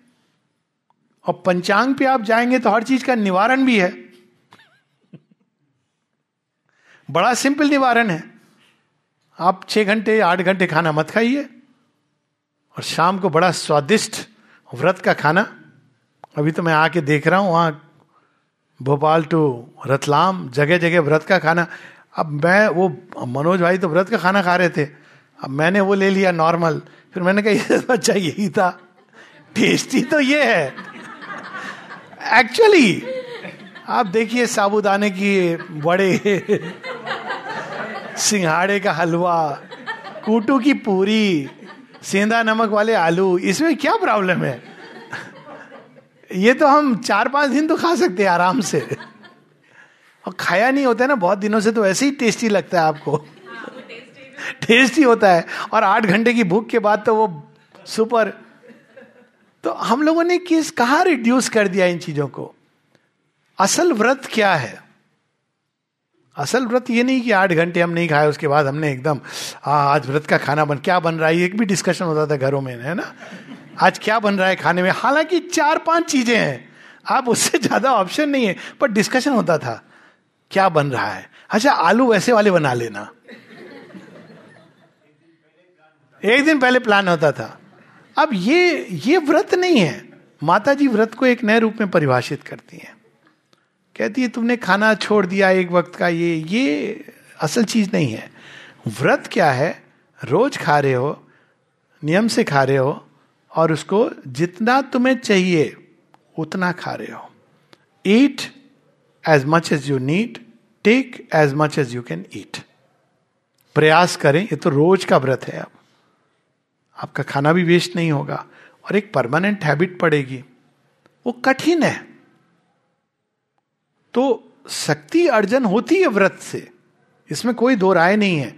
इवन फ़िज़िकल व्रत जब लोग करते हैं तो शक्ति अच्छी खासी हो जाती है। जो व्रत उपवास किए हो, कभी उससे झगड़ा वगड़ा नहीं करना। उसने कहीं श्राप दे दिया तो वैसे परेशान हो गए। क्योंकि प्राण ऊर्जा बहुत बढ़ जाती है। अब ये क्यों होता है? वी शुड अंडरस्टैंड हम लोग केवल मैकेनिकल चीज़ करते हैं। जब आप फिजिकली नहीं खा रहे हो तो ऊर्जा तो आपको चाहिए। तो कहाँ से आप ड्रॉ करोगे? प्राण ऊर्जा। प्राण ऊर्जा कोई शुद्ध ऊर्जा नहीं है। प्राण ऊर्जा आपके पहले तो शरीर से भोजन के लायक एक्सट्रैक्ट कर लेगी। आप नॉन वेजिटेरियन हो, उस समय जब व्रत कर रहे हो, आपके लिवर से, आपके फैट सेल से प्राण ऊर्जा अग्नि में स्वाहा कर रही है और इसलिए आपको भूख नहीं लग रही है। क्योंकि जो जो चाहिए वो प्राण ऊर्जा वहाँ से ले करके आपको दे रही है। फ़र्स्ट डायनामिक्स पर चलो, ये आप अपने ही मांस का भक्षण कर रहे हो। दैट वन पार्ट लेकिन वो ऊर्जा आती है। आप, जो जो लोग अभ्यासी हो जाते हैं प्राण ऊर्जा आती जो एकदम मतलब फ़िज़िकल एनर्जी से ज़्यादा पावरफुल एनर्जी है, शुद्ध नहीं है। आक्रामक हो जाती है एब्सोल्युटली आक्रामक हो जाती है। तो आपको ये चीज़ों को समझ के रियल व्रत क्या है?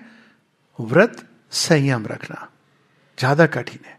वाणी का संयम रखना, व्रत है।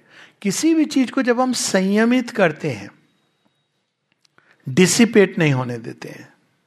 संयमित करके क्या होता है? हम एकत्र कर रहे हैं चीज़ों को। उसको हम एकदम किसी भी तरह असीम, असीमित मतलब मर्यादा विहीन, कैसे भी कहीं भी जा रही हैं। और ये छोटी छोटी चीज़ों में लागू होती है। मर्यादा को हम बड़ी बड़ी चीज़ों से जोड़ते हैं छोटी छोटी चीज़ों में। इस ये होनी चाहिए, दो लोग बात कर रहे हैं, आपका मन किया कुछ कहने का। आप जब रुक जाते हो तो आप स्वयं को मर्यादित कर रहे हो। छोटी सी चीज़ है। आप बैठने वाले हो अचानक कोई वयोवृद्ध व्यक्ति आ गया। आप रुक जाते हो। आपने स्वयं को मर्यादित किया। मुझे खड़े होके जाना पड़ेगा, कोई बात नहीं है। संयम बरता आपने बैठने के लिए दिया। तो ये मर्यादा, संयम हर चीज़ में आता है। जब हम मर्यादित और संयमित होते हैं तो हम अपने अंदर ऊर्जा को वेस्ट नहीं होने देते। हर समय हम फ़ोन उठा करके बात करें या हर कॉल आंसर रुक जाओ कुछ समय है ऐसा जब नहीं कर सकते हो। तो देर आर इस प्रकार से हम स्वयं को मर्यादित करते हैं। मर्यादित संयमित एक बहुत एलिमेंट्री प्रैक्टिस है। उसके बाद उस ऊर्जा को एकाग्र करना कंसंट्रेशन की शक्ति के द्वारा। डिसिप्लिन करना। माता जी एक चीज़ बताती बड़ी इंटरेस्टिंग रेगुलरिटी एंड पंक्चुअलिटी यदि केवल व्यक्ति इसको भी फॉलो कर रहा है मतलब उसका काफ़ी नियंत्रण हो गया अपनी प्रकृति के ऊपर। तो ये एक, एक बात कई बातों में जो एक बात मुझे यहाँ अच्छी लगती है रतलाम में कई बातें बहुत अच्छी लगती हैं कि आप लोग समय के साथ चीज़ें करते हो। और ये एक कारण ये है कि वीआईपी कल्चर नहीं रखा है। मैंने देखा है जगहों पर माँ शेरविंद के नाम से प्रोग्राम हो रहा है दस बजे प्रोग्राम है साढ़े दस तक कोई नहीं। लोग भी नहीं आते हैं। उनको भी पता है वो दस का टाइम दिया है ग्यारह बजे ही होगा। मिनिस्टर भी नहीं आएगा, सब अपने हिसाब से चल रहे हैं। ऐसे भारतवर्ष ऊपर उठेगा क्या? आप पहुंचिए समय पर और प्रारंभ कीजिए समय पर। कोई देर से आ रहा है, ये उसकी समस्या है। आएगा ज्वाइन करेगा। कोई समस्या नहीं है उसमें। और यदि वो इसमें अपनी मान हानि समझ रहा है तो वो समझे कि हाँ मान पाने के लिए हमको वैसा बनना पड़ता है। केवल ओहदा हमको मान नहीं देता है, ये मैसेज जाना चाहिए। आश्रम स्कूल में ये चीज़ एकदम आश्रम में one of the things to learn is time जब हम काल की गति को रिस्पेक्ट नहीं करते हैं, आदर नहीं करते हैं तो हमको हमें समय हमारे साथ क्यों खड़ा रहेगा? तो ये सारी चीज़ें इसका भारतवर्ष को सीखनी, ये सब तपस्या का हिस्सा है। तपस्या केवल वो आँख मूंद के नहीं होती, आँख खोल के जो तपस्या होती, काफ़ी कठिन होती है। तो संयमित करना डिसिप्लिन करना, ऊर्जाओं को संग्रहित करना, एकाग्र करना, हर चीज़ को करते समय के एकाग्रता के साथ तो धीरे धीरे धीरे हमारे अंदर वो ऊर्जा संग्रहित होती है, तप होता है, तप शक्ति के हम तैयार होते हैं। और इसी से जुड़ा हुआ अंतिम चीज़ जो, प्रश्न भी था, ग्रहणशीलता का। तो ग्रहणशीलता इससे जुड़ी हुई चीज़ है। जब हम स्वयं को संग्रहित करते हैं, ऊर्जाएँ हर किसी के अंदर हैं, अब ऊर्जाओं को हम किधर दे रहे हैं, उसके साथ हमारा कनेक्शन फॉर्म होगा। अगर केवल अपने अंदर रखेंगे तो ग्रहणशीलता नहीं रहेगी। फिर हम केवल एक व्यक्तिगत कुछ लोग होते हैं, बस हम मेडिटेट कर रहे हैं मेडिटेट कर रहे हैं, एक समय के बाद रुक जाते हैं। लेकिन आप जिधर भी दोगे, वहाँ से चीज़ें आपको आनी शुरू हो जाएँगी। जिस दिशा में हम चीज़ों को लगाएँगे चाहे वो व्यक्ति हो जिसके साथ हम गपशप कर रहे हो या कुछ और भी काम हो तो वो वहाँ की ऊर्जाएँ हमारे साथ हमने तार जोड़ दिया। तो वहाँ से वो तरंगे आनी शुरू हो जाएँगी। ये तरंगों का खेल इतना भयानक होता है आई कैन टेल यू कि आप किस किस से बात कर रहे हो, पता नहीं है। लेकिन वो केवल व्यक्ति नहीं है, वो एक जाल है जो उससे जुड़ा हुआ है। हर व्यक्ति एक जाल का एक हिस्सा है। Sorry to sound like a जाल, माने वैसे नहीं समझिए। शक्तियों का एक जाल है जो सपोर्ट करता है। ह्यूमन बींग्स केवल एक एक एक एक फ्रंटल पीस है। आप देखिए, जैसे आपने एडवर्टाइजमेंट वर्ल्ड देखा, जाल को समझने के लिए, या आप एक दुकान में गए तो अब देखिए आपने एक शर्ट पकड़ी। तो अब उसके पीछे जाल क्या है? आपने मान लीजिए एक ब्रांडेड शर्ट उठाई। तो नॉर्मली हम लोग बड़े अनथिंकिंग जाते हैं। मैं तो खैर खरीदते ही नहीं हूँ फ्रेंकली तीस साल से खरीदना मैंने बंद कर दिया। जो आएगा माता जी भेजेंगी। और बहुत तो ऐसे करो तो तीन चार गुना ज़्यादा आता है। ये प्रॉब्लम दूसरी हो जाती है कि माँ, अब ये भी नहीं कह सकता, माँ, बस करो। प्रसाद रूप में आ रहा है। तो I just act like a trustee कहीं चला गया, अच्छी बात है। तो अब क्या होता है कि अब आपने एक ब्रांडेड दुकान से खरीदा। अब कहेंगे, इसमें क्या? आप देखिए, वो जाल किस चीज़ का है? अब वो कपड़ा बना था 500 का, वही हैंड में या मशीन में कुछ लोगों ने मेहनत करके बनाया और आपको पाँच सौ रुपये में बेच रहा जो जो जो ओनर है। अब उसने उस पर एक स्टैंप लगाया लुई फिलिप या कोई और स्टैंप लगा दिया। और वो सरोजनी मार्केट से निकला और ब्रांडेड शोरूम में 500 की चीज़ 5000 में आ गई। बीच में एडवर्टाइजमेंट में आपका ही पैसा लेके एडवर्टाइजमेंट कोई और नहीं कर रहा। आप ही वो पाँच हज़ार जो दे रहे हो ना उसमें एक हज़ार आपने उसके एडवर्टाइजमेंट के पैसे दे दिए। दो हज़ार पाँच सितारा होटलों में आ, वो मीटिंग करेंगे उसके आपने दिए हैं। वहाँ चाय समोसे आपके पैसे दो दो हज़ार एक्स्ट्रा। एक हज़ार जो आपने एक्स्ट्रा दिए, उसके बच्चे जाके लंदन में पढ़ेंगे। आप उसको भरपाई कर रहे हो। अगर आप ये जाल समझ जाओगे तो क्या करोगे? आप प्रयास करोगे कि हाथ से जो चीज़ें बन रही हैं और जो लोग बना रहे हैं, ढूँढने का प्रयास करोगे और वहाँ से लोगे। क्यों? क्योंकि आप इस जाल को नहीं एनकरेज करना चाहते। वो ज़्यादा प्रयास है उसमें।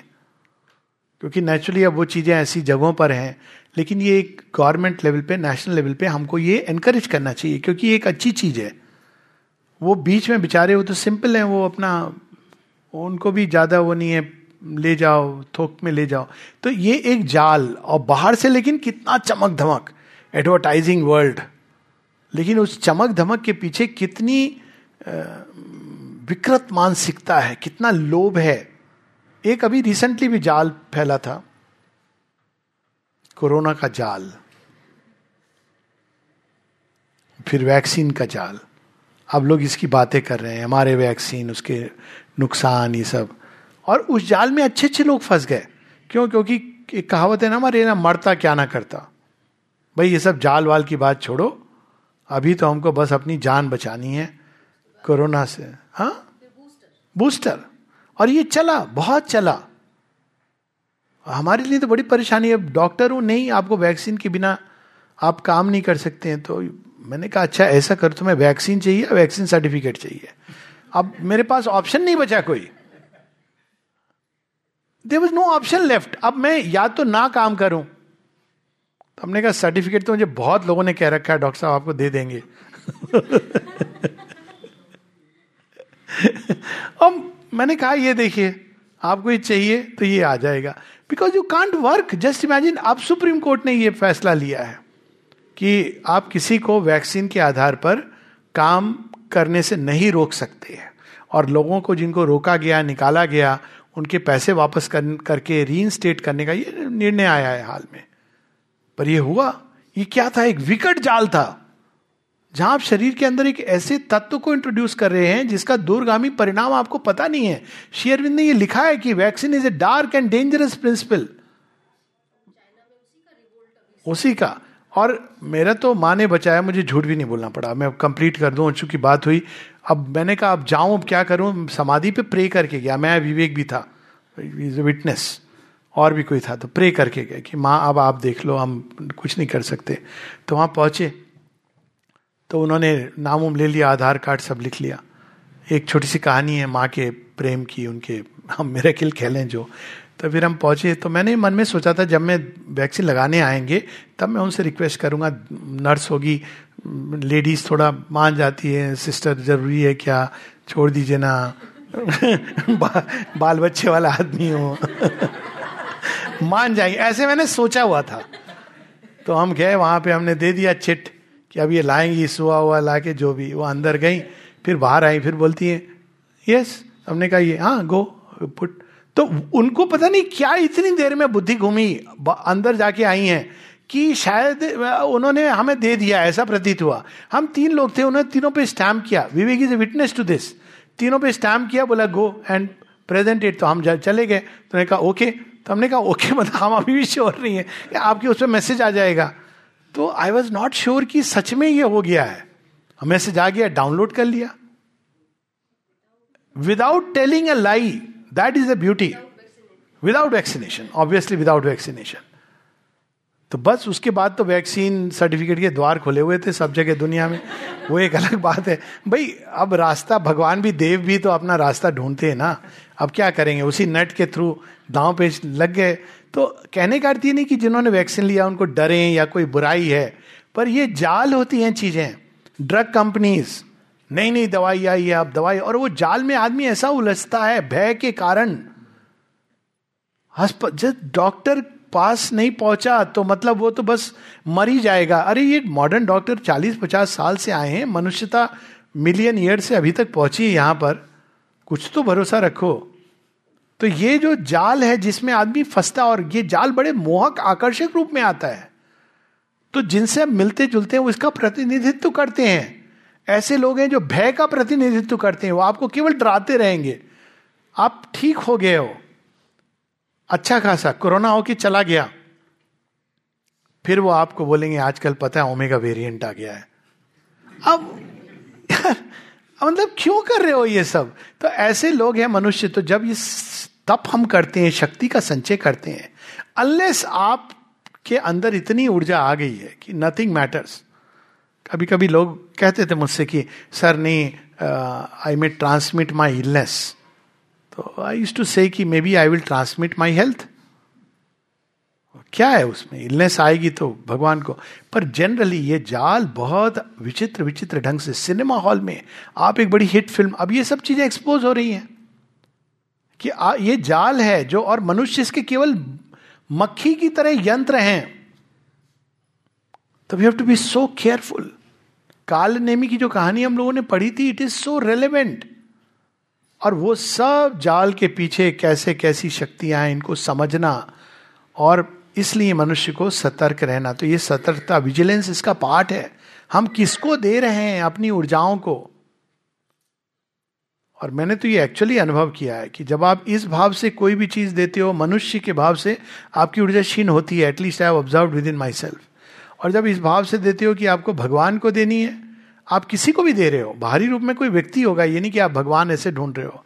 शेरविंद सिंधिसो योग में बताते हैं कि whatever the gift and whoever the recipient receptivity recipient you must always give it as if you are giving it to the divine and when you receive take it as coming from the divine तो अब उससे आपकी, अब क्या कर रहे हैं? हम उड़ जाए तो जाएँगे आप। तालाब की तरह अगर उनको हम बंद कर देंगे तो सूख जाएगा, बहेगा। लेकिन वो बह करके कहाँ जा रहा है? हर किसी के अंदर ईश्वर है, माँ है। तो किसी भी व्यक्ति के साथ वो, ये भाव अंदर में बैठ जाना चाहिए। वो व्यक्ति उतना इंपॉर्टेंट नहीं है, उससे मेरा बाहरी क्या संबंध है, लेकिन it is going to the divine mother और जब कोई आपको कुछ दे रहा है तो उसी रूप में, प्रसाद रूप में रिसीव करना चाहिए। तो तब जब हम जीवन जीने लगते हैं कि everything is going to the divine mother and everything is coming from the divine mother तब हम जीवन के लार्जर खेल में भी जब उतरते हैं तो ग्रहणशीलता बनी रहती है। यही अर्जुन को मैसेज है फाइनल तो रिसेप्टिविटी जब हमारे अंदर जो कंटेंट्स हैं, हमारी चेतना के, ऊर्जा है और अनेकों प्रकार के, उसको भगवान की तरफ़ जब हम मोड़ते हैं, उनको देते हैं देने का अर्थ ही है, विचारों को कैसे देंगे? जब हम विचारों से भगवान के बारे में सोचेंगे। भावनाओं से हम कैसे देंगे? जब हम अपने भाव भगवान से जोड़ेंगे। प्राण को कैसे देंगे? जब हम प्राण की जो शक्तियाँ हैं, कर्म है, शरीर के जो कर्म है, उसको भगवान के लिए करेंगे। तो यही चीज़ हमको मनुष्यों के साथ जीव जंतुओं के साथ व्यवहार में, और ये तभी संभव है जब हम हर चीज़ के अंदर ये प्रारंभ करें देखना कि स्वान में भी भगवान है वृक्ष में भी भगवान है, पत्थर में भी भगवान है, व्यक्तियों में भी भगवान है। और इस भाव से जब हम जीने लगते हैं, मेरे बच्चे में भी भगवान है। यानी कि तू क्या जानता है? तो जब हम इस भाव से जीने लगते हैं, जीवन को, जो भी आदान प्रदान है it comes from the divine and goes to the divine अंत में, बड़ी सुंदर एक बात ह्यूमन लव के बारे में माता जी कहती है। ह्यूमन लव एक बड़ी विचित्र चीज़ है। आपकी सारी ऊर्जाओं को बंद कर सकता है। एक शॉर्ट सर्किट में डाल के। कैसे वो शॉर्ट सर्किट में डाल देता है? आप देखिए, पहले, प्रेम के पहले, विवाह के पहले व्यक्ति, पूरे संसार, अचानक वो, अब बस, तुम मेरे और मैं तुम्हारा हो गया, अब शॉर्ट सर्किट हो गया। अब क्या हुआ? अब आप तो संसार भगवान को ढूंढ रहे हो। तो पत्नी, पति में भगवान को ढूंढ रही है, पति, पत्नी भगवान को ढूंढ रही है। ये तो फेलियर होना ही होना है, मिशन। ये Mission Impossible part seven eight हो गया। नहीं वर्क वो, और उसके लिए भी परेशानी है। और कोई मान ले तो वो तो बताइए, आप उसको क्या, आप perfect understanding perfect care perfect love perfect protection हर चीज़ वो परफेक्ट वो बेचारा अपने को तो बचा नहीं पा रहा है। स्वयं को समझ नहीं पा रहा है। तो डोंट डू दिस सुंदर संबंध रखिए, लेकिन जुड़िए केवल भगवान के साथ। तो माँ क्या कहती है? ह्यूमन लव के बारे में love is not sexual intercourse love is not the heart hunger for affection what is love love is a mighty vibration that comes from the divine and goes to the divine and only the very strong and wide can receive it and manifest it बहुत strength की जरूरत है strength कहां से आती तपस्या प्रेम की तपस्या चतुर्विध तपस्या है ना उसमें प्रेम की तपस्या सौंदर्य की तपस्या ऊर्जा का अपव्यय जिसकी हम बात कर रहे थे, पावर की तपस्या तपस्या ऑफ़ नॉलेज ज्ञान की तपस्या। ज्ञान की तपस्या का एक तरीका यह होता है, बहुत सरल तरीका है, व्यर्थ की बातें नहीं करना। न सुनना, न करना। बातें हो रही हैं इसका, क्या मतलब कोई लेना देना नहीं कहीं से दूर दूर तक। सुनने, न सुनना व्यर्थ की चीज़ें, न बोलना। ये ज्ञान की तपस्या है। किताब नहीं भी पढ़ेंगे तो अंदर जो मन की एनर्जी है ना, ऊर्जा, वो एकाग्र होगी। और यदि थोड़ा सा भी ईश्वर की तरफ़ व्यक्ति खुला है तो उधर जाएगी। हृदय की तपस्या, भावों की तपस्या, सब हैं। पति, पत्नी, मित्र हैं, पुत्र, पुत्री सब हैं। लेकिन सबके साथ इस भाव से, वो आसक्ति वाला भाव नहीं। It is the divine mother inside और तब आपका संबंध भी सुंदर होगा। झगड़े वगड़े नहीं होंगे। मतलब एक तरफ़ से तो नहीं होंगे। अब देखिए, दूसरा बंदा करेगा कि नहीं, इसकी गारंटी नहीं है। पर आप इस चीज़ को इंश्योर कर दो कि हमारी तरफ़ से नहीं होगा। क्यों? क्योंकि डिवाइन मदर है। अब डिवाइन मदर से आप झगड़ा करोगे क्या? अगर कोई कुछ कह रहा है तो आप उसको देखोगे कि उसमें हो सकता है कोई सच्ची बात हो। माँ उसके मुँह से कुछ ऐसा कहलवा रही हैं जो मैं, मैंने कभी इस पर ध्यान नहीं दिया। तो you will change your sir it's a beautiful way और आप प्रेम भी कर रहे हो, और अगला बंदा भी अच्छा उसको भी अच्छा लगेगा कि कोई बंदा है जो झगड़ा नहीं करता है। तो कितने दिन आप बिना बाईलैटरल झगड़े के सस्टेन करोगे? आप मतलब वो, ये प्रैक्टिकल चीज़ तो tap is very helpful in life लेकिन तप जब ऊर्जाओं को एकत्र करना और फिर उनको भगवान की ओर मोड़ देना, भगवान से जोड़ देना, यही हमको ग्रहणशील बनाता है। फिर जो भी जहाँ से आता है, वो हम इस भाव से ग्रहण करें भगवान से आ रहा है।